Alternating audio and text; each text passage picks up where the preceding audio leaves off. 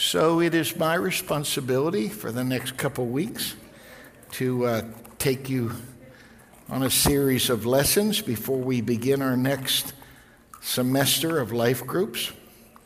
And so I chosen to teach you on a concept that I think is a, an entire Bible concept on, um, on the bride. And um, I I can only, you know, I'm limited.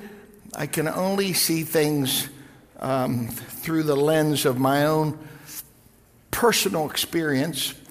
Um, I remember when we bought the property to the north of us, there was it was all weeds and overgrown, and there were little outbuildings. I don't. There were five or six of them over there, and you couldn't see them really. They were just covered up with weeds. And I remember when we finally got possession of that property, I, I took my dad over there with me, and we pried open one of the doors of, of one of those outbuildings, and the entire building, the, the, it wasn't big, it was probably 10 by 10, but the entire building was full of egg cartons, styrofoam egg cartons, thousands and thousands of them. And then we pried open another door, and it was full of cardboard cylinders from toilet paper, except the toilet paper was gone. All it was was just a cardboard cylinder. Thousands and thousands and thousands of them. And then we went to the next building, and it was full of pieces of of wood, uh, not, not like chopped wood for fireplace wood, but, you know, um, planed wood. But, but there wasn't a piece longer than probably 12 or 14 inches. They were all cutoffs. And, and I asked my dad, I said, Do you have any idea what's going on here? And he said, Oh, yes. He said, uh, Makes perfect sense to me. And I said, Okay. What? He said, The depression. He said, These people lived through the Depression. And he said, If you would have, Harold, he said, uh, You never threw anything away. Never. And um, I, I didn't live through the Great Depression. I was born in 1957. I wasn't there uh, when uh, Pearl Harbor was uh, bombed. Um, but, I, but I find myself asking this question more and more. In the light of Bible prophecy, what do I think this means? What do I think is going on? And uh, it, it, it's, it's my opinion, uh, and I preface these lessons with this. Um, it is my opinion that, that 9 11 opened up a Pandora's box in, in, in this country. And um, it's not original with me, but uh, I'm going to read you a passage that I think describes what happened uh, on September 11th. This is from Ezekiel. Thus saith the Lord God, it shall also come to pass that at the same time shall things come into thy mind and thou shalt think an evil thought. And thou shalt say, I will go up to the land of unwalled villages. I will go to them that are at rest, that dwell safely, all of them dwelling without walls and having neither bars nor gates, to take a spoil and to take a prey, to turn thy hand upon the desolate places that are now inhabited and upon the people that are gathered out of the nations which have gotten cattle and goods that dwell in the midst of the land. This, this is the message. It says, at that time, you'll start thinking things over and cook up an evil plot. You'll say, I'm going to invade a country without defense, attacking an unsuspecting, carefree people going about their business no gates to their cities, nor locks on their doors. And I'm going to plunder the place march right in, clean them out. This rebuilt country, risen from the ashes, these returned exiles, and their booming economy centered down at the navel of the earth. Now, I know that uh, uh, when you really get down to it, it's talking about Israel, but I do believe it, it, it, it could be a picture of America. And uh, there are seven seals uh, mentioned in the opening chapters of Revelation. And when the first seal was opened, it says, A conquering spirit was loosed upon the earth. It's the second seal that intrigues me. It says in verse 3 of chapter 6 When he had opened the second seal, I heard the second beast say, Come and see. And there went out another horse that was red, and power was given to him that sat thereon to take peace from the earth, that they should kill one another, and there was given unto him a great sword. Um, again, I think it's a description. It could be a description of where we are. It, it appears to me that peace has been taken from this earth. And uh, um, I don't think it's coming back until the King of Peace returns with his church. He is called the Prince of Peace, but a prince is not a king. He's a king in waiting. I think there's a lot of difference between the Prince of Peace. Bible talks about the prince of the power of the air. The power of the air is the Lord. The prince in waiting is Satan. He'll be the king if the king in power now dies or abdicates, but we have a problem with that. The Bible said, The Lord Almighty, omnipotent, reigneth. And in the original language, it's a present progressive word, which means I'm doing it and I'm just going to keep on doing it.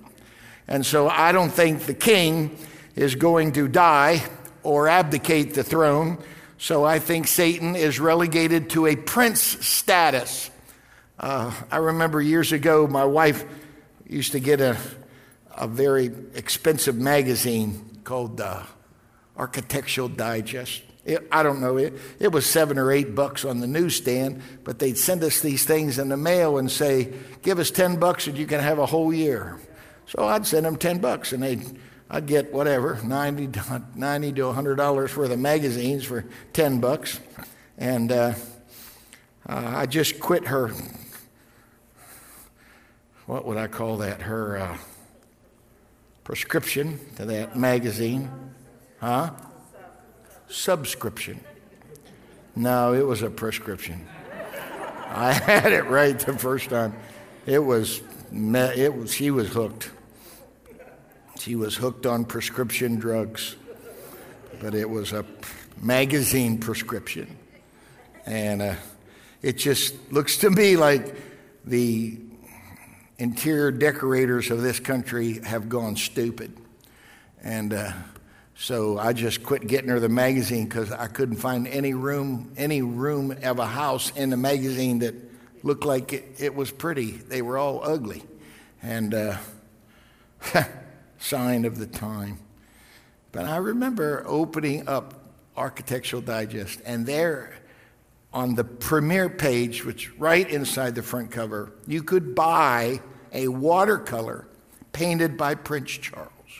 Not a copy. You could buy an actual watercolor from him. And they weren't terribly expensive, a couple thousand bucks. But it wasn't like it was a hundred thousand or, you know, it was, you could actually get a watercolor painted from him, Balmoral Castle or Windsor Castle or whatever. And I just remember looking at it and thinking, this guy has been to the greatest colleges in the world. He has lived a life of privilege, and he's painting watercolors and trying to hawk them on in a magazine. That's the frustration of being a prince. Uh, she, how old is the queen? She's almost 100, and I don't think she's 100 yet, but I know Prince Philip, he's, he's 99, I think. And uh, doesn't look to me like the old girl's interested in settling down anytime soon. And if you think if you think Charles has been frustrated, you ought to talk to Satan. Trust me, that is one frustrated prince. because he is never, ever going to be in charge. And um, when he comes back, this verse intrigues me. It's in 1 Corinthians 6 and 2. Do you not know that the saints shall judge the world? Wow. I believe that is what will happen. Remember, he's coming back, and those that are with him are called, chosen, and faithful. I think that's just what this is talking about something that's going to happen at a future date. Um, but it is, it is what we are dealing with now, is it possible it's what Jesus referred to as the beginning of sorrows? And um, I, I, will try, this is a verse that I, will do my best to live by in these lessons. Uh, and really, whenever I speak to you. It's in Proverbs 11 and verse 1. It said, A false balance is an abomination to the Lord, but a just weight is his delight. So I'll try my best to be balanced. Uh, here's Acts 17 and 11. These were more noble than those in Thessalonica in that they received the word with all readiness of mind and searched the scriptures daily whether those things were so. It's talking about the people of Berea. So uh, uh, I'll do my best to be a good Berean here in our Bible class. And because uh, I'm aware of verses that say, now we look through a glass darkly. Uh, another one says, of that day and hour no one knows. Uh, one verse says, in an hour you would not expect. Um, Jesus one time said, It's not for you to know, you know, uh, but there's another side of the argument. And here is a verse that intrigues me. It's in Mark 13 and verse 23. But take ye heed, behold, I have foretold you all things. There were many things that Jesus taught his disciples that they didn't get it and later on in Luke 24, it said he opened up their understanding concerning the scripture. I, I, a third of the Bible's prophecy, but basically for most of my ministry, I have avoided prophecy because I, I am one of those people that's cursed with, I don't want to get involved in something if I can't completely understand it. It's very difficult for me to to just get partial understanding of something. And so when I look at prophecy, um, it, it, there's just parts of it I don't get. And um, uh, there is, however, one verse that's always stood out to me, and this is it. And I fell at his feet to worship him. And he said unto me, See thou do it not. I am thy fellow servant and of thy brethren that have the testimony of Jesus. Worship God, for the testimony of Jesus is the spirit of prophecy. That's uh, Revelation 19 and 10. And so, for most of my life, I have seen prophecy used as something to either terrify somebody with or exalt just a handful of special people. These are the prophecy guys, you know. And uh, I fell under the sway of an old preacher in Florida years ago, and he said, I don't know a lot about prophecy, but I know as much as anybody else. And I guess my guess is as good as the next guy. But uh, I think we're getting into a time right now when we're going to find out real soon which one of these guys have been telling the truth. and, and one thing is certain this thing I can tell you for sure. If you will take the truths of prophecy and revelation into your heart, they will demand radical change in your personal life. And we will begin to prepare our hearts for his coming and we'll want to share this truth with other people so they can prepare. And uh, what would you do if you could pick up a newspaper today and it would tell you everything that's going to happen for the next 30 years? How valuable would that newspaper be? Uh, well, the truth is, you can. Because the Bible is, is what you could call the first rough draft of history. And Revelation begins with this verse the revelation of Jesus Christ, which God gave unto him to show unto his servants things which must shortly come to pass. I'm going to tell you what's about to happen. That's how that book begins. I remember the day when my first daughter was married. My wife still hasn't told me how much that day cost.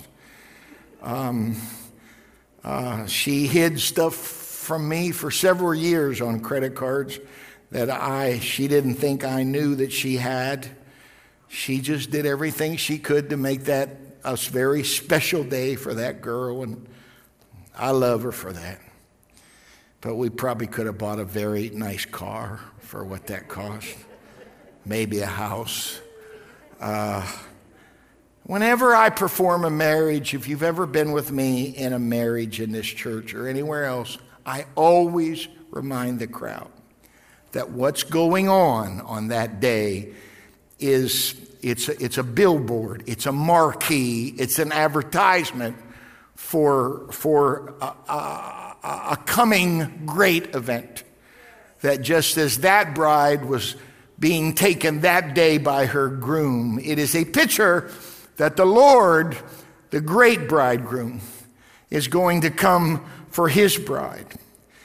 And when you get down to it, when you really get down to it, and I've argued with pastors about this point for many years, but when you really get down to it, there's only one Bible definition for marriage. And it's found in the book of Malachi, chapter 2 and verse 14. Yet ye say, Wherefore? Because the Lord hath been witness between thee and the wife of thy youth against whom thou hast dealt treacherously, yet is she thy companion and the wife of thy covenant. I am convinced that marriage is a covenant of companionship. And, and, and I introduced this concept to you last week the type scene of a marriage in the Bible. There was always a go between, there was a price that was negotiated on for the purchase of uh, the dowry, you could call it, for this bride. And then the bride had to agree on this price. And then they had a meal.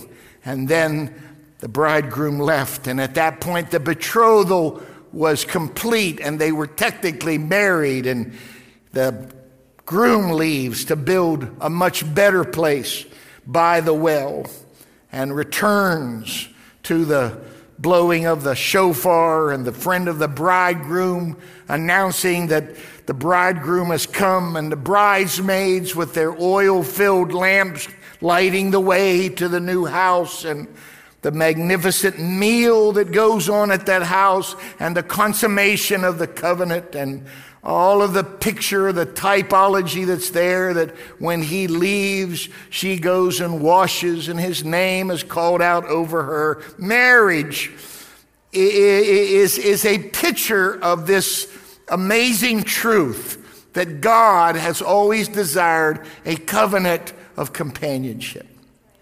Because the Bible begins with a wedding and it ends with a wedding. It is. Uh, Genesis 4 and verse 1.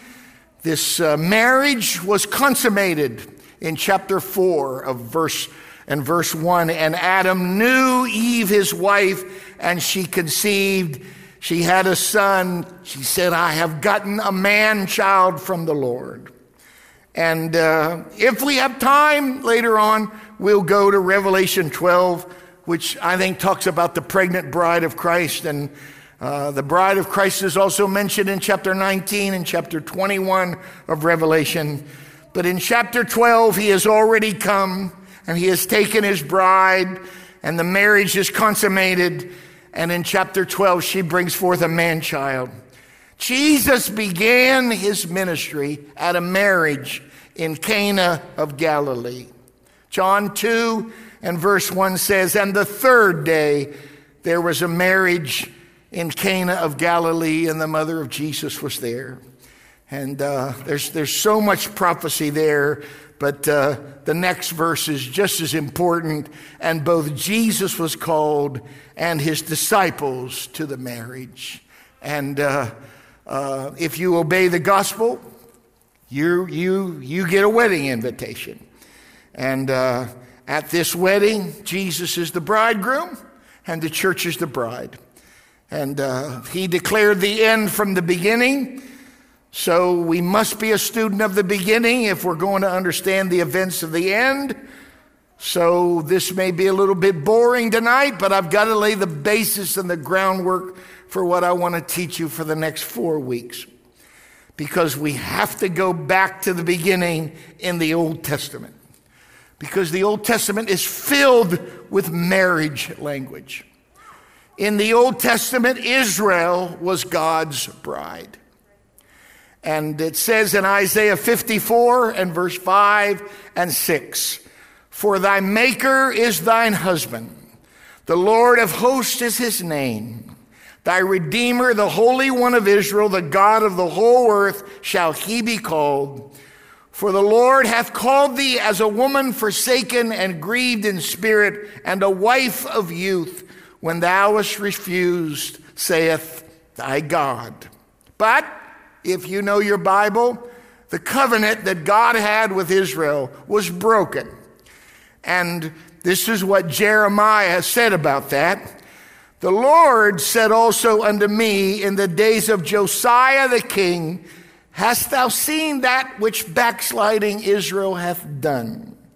She has gone up upon every high mountain and under every green tree, and there hath played the harlot. And I said, after she had done all these things, Turn thou unto me, but she returned not. And her treacherous sister Judah saw it. And I saw when for all the causes whereby backsliding, backsliding, backsliding Israel committed adultery, I had put her away and given her a bill of divorce. Yet her treacherous sister Judah feared not, but went and played the harlot also. And it came to pass through the lightness of her whoredom that she defiled the land and committed adultery with stones and with stocks. God divorced Israel and Judah because they committed adultery with other gods. So in Isaiah 50 and verse 1, thus saith the Lord, Where is the bill of your mother's divorcement, whom I have put away? Or which of my creditors is it to whom I have sold you? Behold, for your iniquities have you sold yourself, and your transgression is your mother put away. So God is the way and the life and the truth.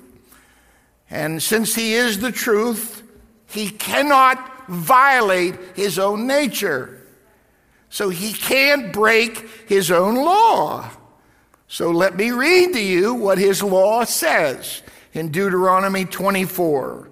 When a man hath taken a wife and married her, and it come to pass that she find no favor in his eyes, because he hath found some uncleanness in her, then let him write her a bill of divorcement and give it in her hand and send her out of his house. And when she is departed out of his house, she may go and be another man's wife.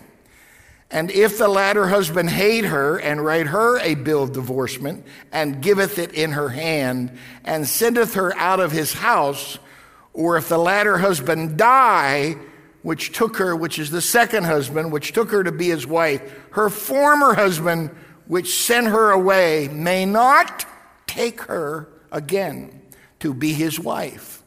After that, she is defiled, for that is an abomination unto the Lord, and thou shalt not cause the land to sin, which the Lord thy God giveth thee for an inheritance. Here's the message. If a man marries a woman, and it happens that he no longer likes her because she's found something, he has found something wrong with her, he may give her divorce papers, put them in her hand, and send her off. After she leaves, if she becomes another man's wife, and he also comes to hate her, And this second husband also gives her divorce papers, puts them in her hand, and sends her off, or if he should die. Then the first husband who divorced her can't marry her again. She has made herself ritually unclean, and her marriage would be an abomination in the presence of God and defile the land with sin. This land that God, your God, is giving you as an inheritance. So when I read that, it seems very, very clear to me. You can't remarry the woman you divorced. That's his law. So, God can't violate his own law. This is what Ezekiel said in 16 and 32. But as a wife that committeth adultery would take to strangers instead of her husband. Here's verse 59 For thus saith the Lord God, I will even deal with thee as thou hast done, which has despised the oath in breaking the covenant. Here's the message God the Master says, I'll do to you just as you have already done. You who have treated my oath with contempt and broken the covenant. But after these strong words of judgment, I find these words of comfort. Here's Ezekiel 16 and verse 62. And I will establish my covenant with thee, and thou shalt know that I am the Lord, that thou mayest remember and be confounded and never open thy mouth any more because of thy shame, when I am pacified toward thee for all that thou hast done, saith the Lord.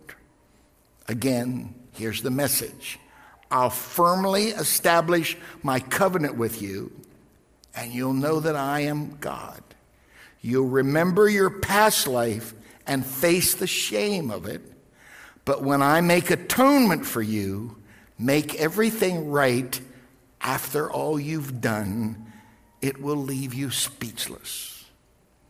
So it seems very obvious to me that God is going to reestablish his covenant, not with Israel as a nation as a whole. I wish I had time to deal with this, but I'm not good enough and well versed in enough of it to really deal with it tonight, but we will later. The Bible talks about two witnesses that are going to preach to the nation of Israel. And it doesn't say the nation will be saved as a whole, but those who do recognize the Lord as the Messiah and repent will be spared. The same scenario that I found in the book of Ezekiel is the same scenario that I found in Hosea. Hosea, you remember, was married to a prostitute by the name of Gomer. She had three children. You've got no DNA back then. Hosea doesn't know if any of these kids are his biological children. But this is what it says in Hosea 2 and verse 2 Plead with your mother, plead, for she is not my wife neither am I her husband. Let her therefore put away her whoredoms out of her sight and her adultery from between her breasts. I'll be careful as I read this, but uh, here's what the message says Haul your mother into court. She's no longer my wife.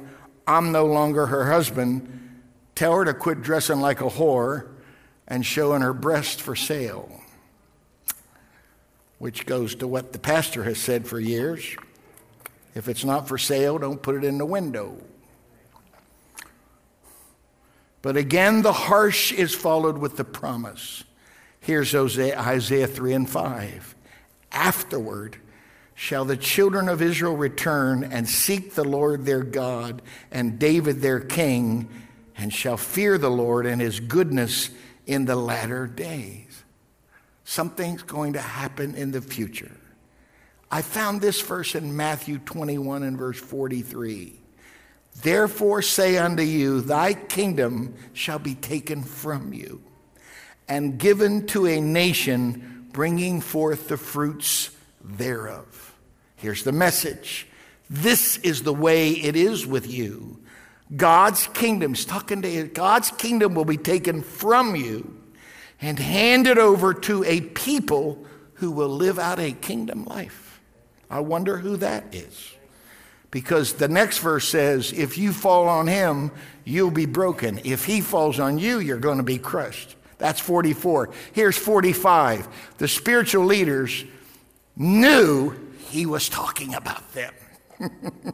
so the fruit bearing nation that he is talking about, I'm absolutely convinced is the church. And it's obvious the church, the early church, included Jews who recognized who he was. Here's 1 Corinthians 12 and 13. For by one Spirit are we all baptized into one body, whether we be Jew or Gentile, whether we be a slave or free, and have all been made to drink into one Spirit. This is an amazing verse. It's in Ephesians chapter 2 and verse 15. Having abolished in his flesh the enmity or the hatred, even the law of commandments contained in ordinances, for to make in himself of two one new man, so making peace. So here's verse 19. Now therefore, you are no more strangers and foreigners, but fellow citizens with the saints and of the household of God. This is very relevant right now because what this is saying is salvation is not ever going to be by race, it's going to be by grace. We accept the terms. Remember? A go between negotiates between the bride and the bridegroom. And the bride has to accept the terms. The more and more I study this, this just becomes so prominent in my heart because the, the, the, the bride accepts the terms. And when he leaves, she washes and has his name called out over her and rises to walk in newness of life and begins. He's not the only one making preparations. She's making preparations for his return. And when the Lord poured out his spirit on the day of Pentecost, it is so obvious it was a Jewish church. But in verse chapter 18 and verse 5, Paul, and when Silas and Timothy were come from Macedonia, Paul was pressed in his spirit and testified to the Jews that Jesus was Christ. And when they opposed themselves and blasphemed, he shook his raiment and said unto them, Your blood be upon your own heads. I'm clean. And from now on, I'm going to the Gentiles. I'm not preaching to you anymore. This is vital to understand this concept in the light of what I'm going to try to deal with in the next couple weeks. Let me talk to you first of all about some brides in the Old Testament. Because, of course, it says in King James, all these things happened unto them for examples unto us and they are written for our, not theirs, but for our admonition upon whom the ends of the world are come. Listen to what I found in Amplified. Now, these things befell them by way of a figure as an example and warning to us. They were written to admonish and fit us for right action by good instruction. We, in whose days the ages have reached their climax, their consummation and concluding period. I can't teach you about the bride in the New Testament and ignore the brides in the Old Testament. I found at least seven important brides in the Old Testament. The first one I found was Eve. Her lesson is she was the bride that was taken from the body. He opened his side and what he took from the side of Adam was where his bride came from. It's not by chance that they shoved that spear into his side and out came blood and water, which are the sacraments of the new covenant. And just as Adam and Eve became one flesh on the sixth day, At the end of the sixth day of redemption, Christ and his bride will be united in marriage. Eve teaches us. She's the first bride. She came from his side. The next real bride that I found important was Sarah. Sarah is what I'll call the bride of restoration. In Genesis 18 and verse 11, now Abraham and Sarah were old and well stricken in age, and it ceased to be with Sarah after the manner of women. But Sarah was restored. Here's what it says in Hebrews 11. Through faith also, Sarah herself received strength to conceive seed and was delivered of a child when she was past age because she judged him faithful who had promised. What is Sarah's picture and what is her lesson? The type scene for us today. She used to be young. She used to be fertile. She got old. She lost the ability to have children, the way of women. And just as Sarah was restored in her old age to fruitfulness, this has to happen to the New Testament church. Listen to these verses in Acts 3. Repent thee, therefore, and be converted, that your sins may be blotted out when the times of refreshing shall come from the presence of the Lord, and he shall send Jesus Christ, which before was preached unto you, watch, whom the heavens must receive until the time of the restitution of all things, which God has spoken by the mouth of all his holy prophets since the world began. Now, as near as I can tell, there are 40 men in the Bible that we can call prophets. I've never done it, always wanted to do it. But I think if you would take the time and read and study the word of the Lord, somewhere in there, every one of these men would have something to say about restitution. What does the Bible say is restoration? Well, when I studied the story and the restoration prayer of David, Psalms 51, what does he say? Restore unto me the joy of my salvation. I am sorry, but I meet people who just act like seven mother in laws moved in with them last week. Sunday after church, between the services, some lady, I thought the service at the beginning was milder. It's, it's never the same, which I'm glad of. Uh, we don't want one service being consecutively and consistently better than the other because then the other service will be treated like a stepchild. And people say no i want to go to that service because that's when the good stuff always happens sometimes it's the second service that in my mind is better than your first. Sometimes it's been the first that's better than the second. My personal opinion is that the first service this past Sunday was a little meeker and milder than the second service was. And uh, um, uh, I, I uh, but but even though I consider the first one a little more tame, when I was in the break room with our, with our team getting ready for the second service, this lady said, came in and she said, I am, I, I do not mean to bother you. I'm sorry. I know I'm not supposed to be back here, but she said, I can't help it. She said, that was the greatest church service I've ever been in in my life. That's what she said to me. She said, I have never she said, I've been coming here for several weeks, but she said, it's always been good. But today, the music was exceptional. She said the word of the Lord was amazing. And I wanted to say, I didn't really think it was that hot my part. I thought the music was good. I didn't think I did that good of a job. But I remember I was with Billy Cole years ago, and I did a ter- I did a terrible job. I mean, oh, I muddied the water. I was so ashamed. And when I got done, this lady came up and she said, "That was the greatest message I've ever heard in my life."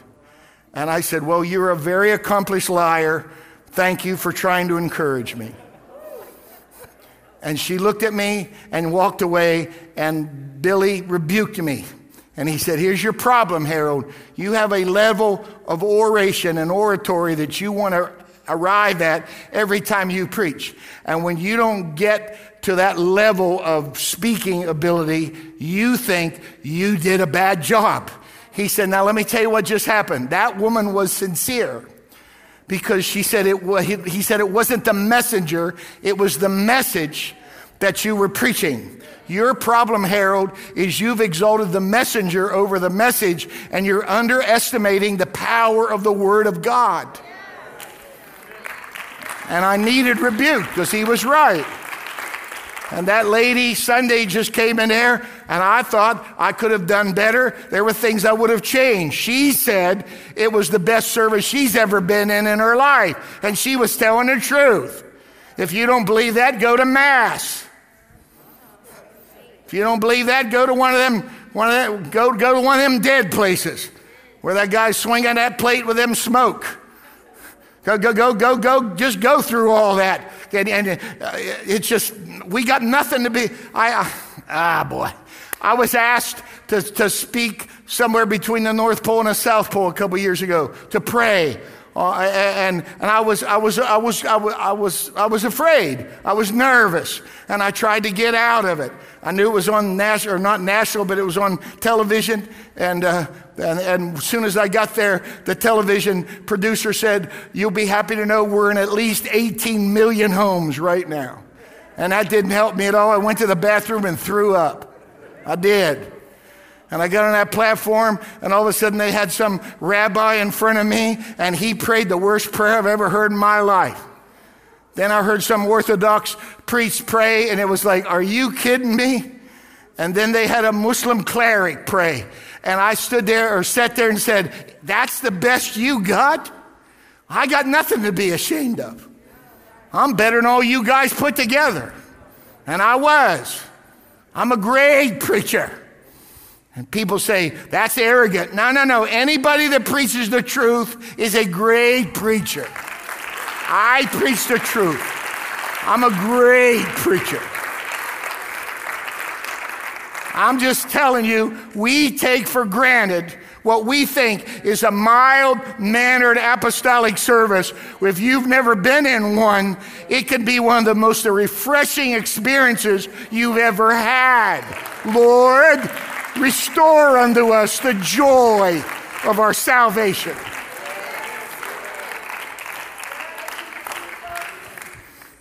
It says in Psalms 23, He will restore your soul. I think that's your thought life and your emotions. The Bible said in Joel 2, He will restore to you the years, the years that have been wasted. Isaiah 58 talks about He'll restore the old paths. It says in Isaiah 57 and 18, He will restore comfort in the time of mourning. Nehemiah 5 and 11 said, God will restore his blessings on your life.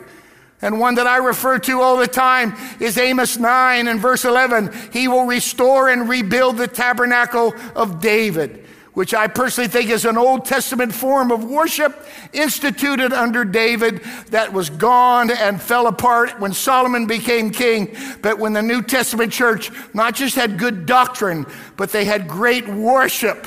And in Acts 15, which is the first fight in the New Testament church over racism, James, the half brother of Jesus, said the reason we have this great harvest is not just because of our doctrinal stance, but because of the way we're worshiping.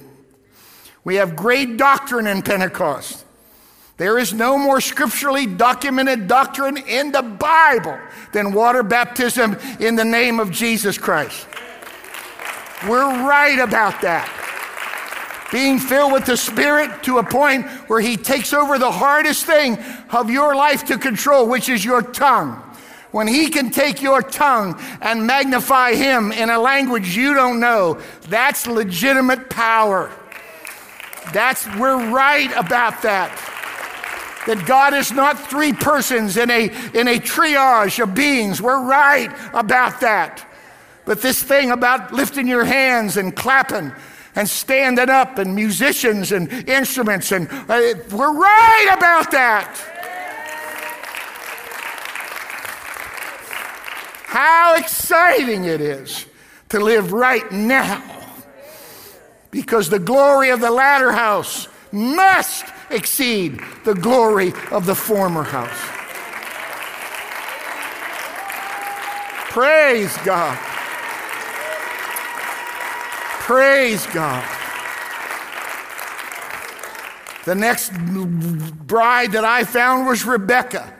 She is what I'll call the bride of separation. The longest chapter in the book of beginnings, the longest chapter in Genesis is chapter 24. It is the story of a father sending a servant to find a bride for his son. She's related to Abraham by blood. She was a virgin. She's drawing water from the well at evening.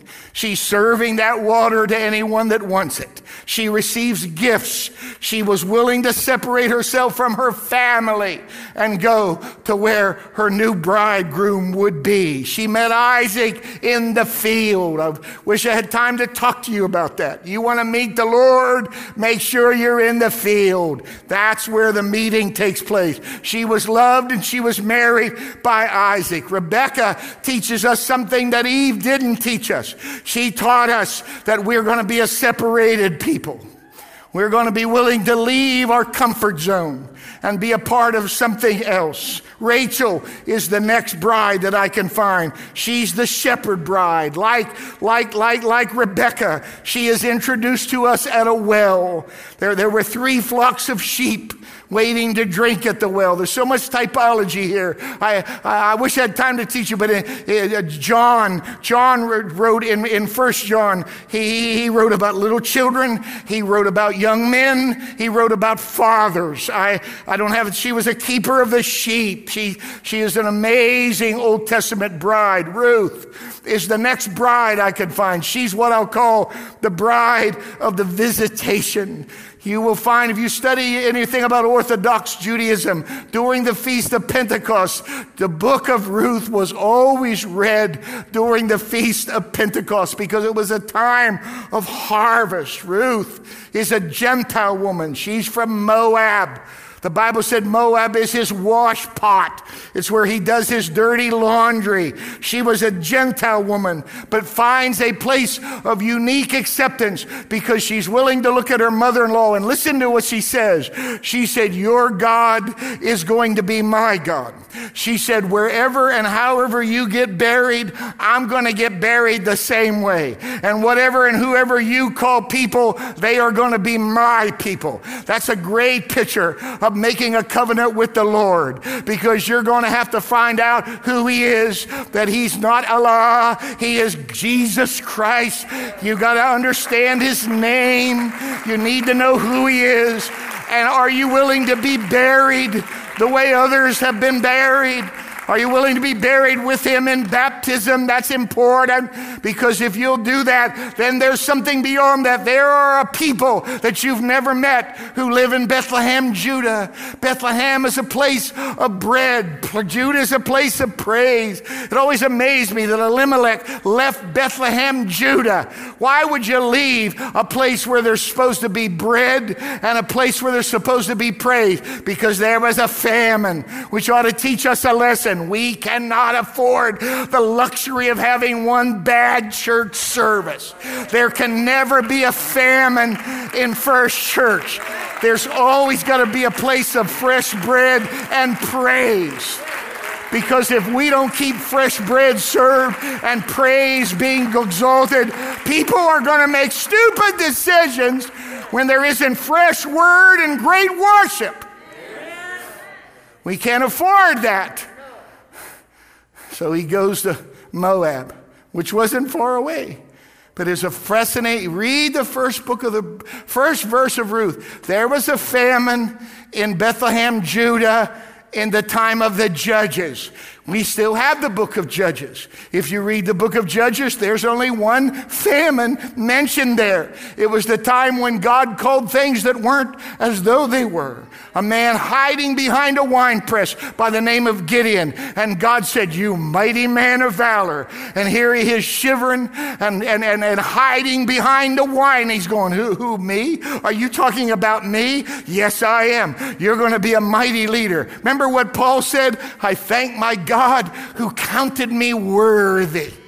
Think of a parade. Think of a hundred floats in the parade, but every one of the floats is a picture of your walk with God. That the first float is a picture of how you were crude and, and uh, just a heathen and didn't know Him. And the next 99 floats are pictures of transitions and changes that you made in your life until finally, when you get to the end of the parade, the last float in the parade is a picture of you serving God with integrity and with consecration and with strength. This is what Paul is saying. I thank God that he didn't look at the first float in the parade.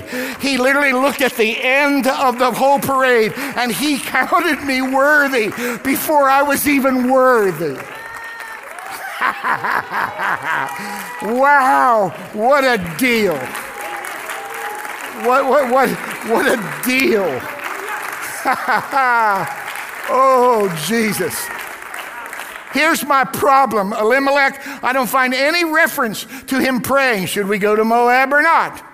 But they just left. But I do know that during the time that he left, Gideon had thousands of men join up with him until finally it was winnowed down to just a couple hundred who would shout and shine and drive away the enemy. Here's the sad part of the story Elimelech could have possibly been one of those hundreds that shouted and shined if he just would have stayed. But he left at the wrong time. And this woman, who's a Gentile, meets a kinsman redeemer. And it's found in Ephesians. Now, therefore, you are no more strangers and foreigners, but fellow citizens with the saints. And she's steadfast, she's serving. And when she's getting ready to meet Mary Boaz, I found this today. I could have just, I, I, just stood up and, and just lifted my hands in my office. I never saw it before. It's in Ruth chapter 3 and verse 3. This is what the bridegroom said to his potential bride. He said, Wash thyself, therefore, and anoint thee, and put thy raiment upon thee, and get down. So this is what he said. This is what I want you to do. First, I want you to wash. Then I want you to get anointed and then I want you to put your best duds on. And I think that's what our bridegroom is saying to us. I want you to get washed in my name. I want you to get anointed with my spirit. And then I want you to put on the best garment that you can find. I want you to be different. I want you to prepare yourself to please me.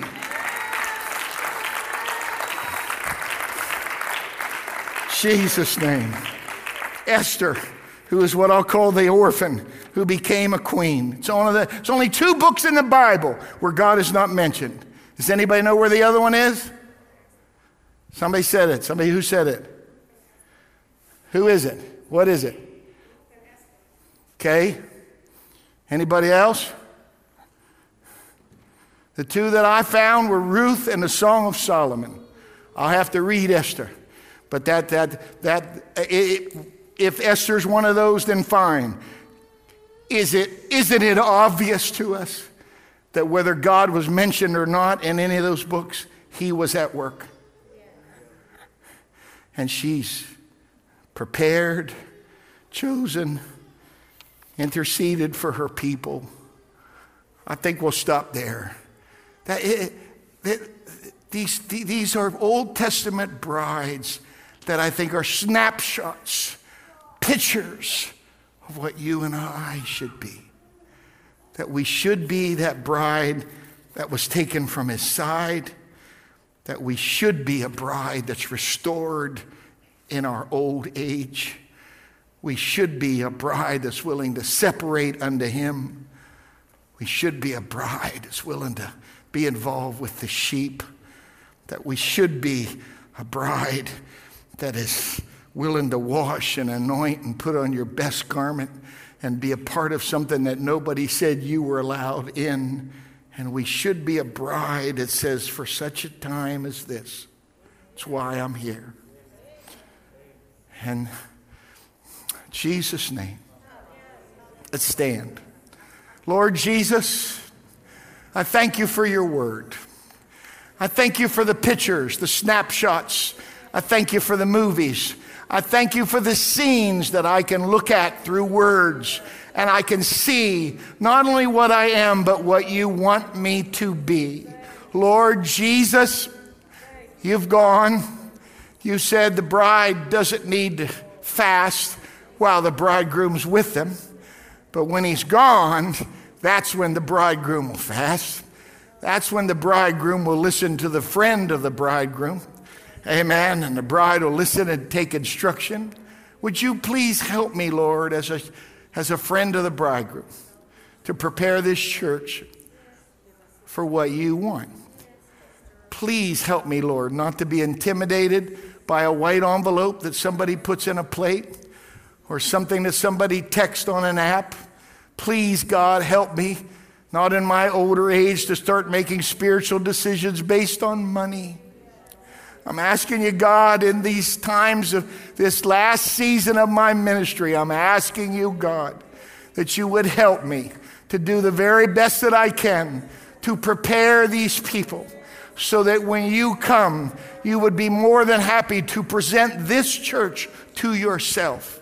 That we don't have a spot, we don't have a wrinkle, we don't have, have anything that would displease you. Please help me, Lord, to have the courage to address the issues that are so culturally relevant to our times. That we need to be a people that are willing to separate from family, friends, former relationships, to be gifted and go to another place and be involved in the field to meet our lover and to meet our groom. Guide us, we pray. In the name of the Lord Jesus Christ, amen. Amen. Amen. Amen.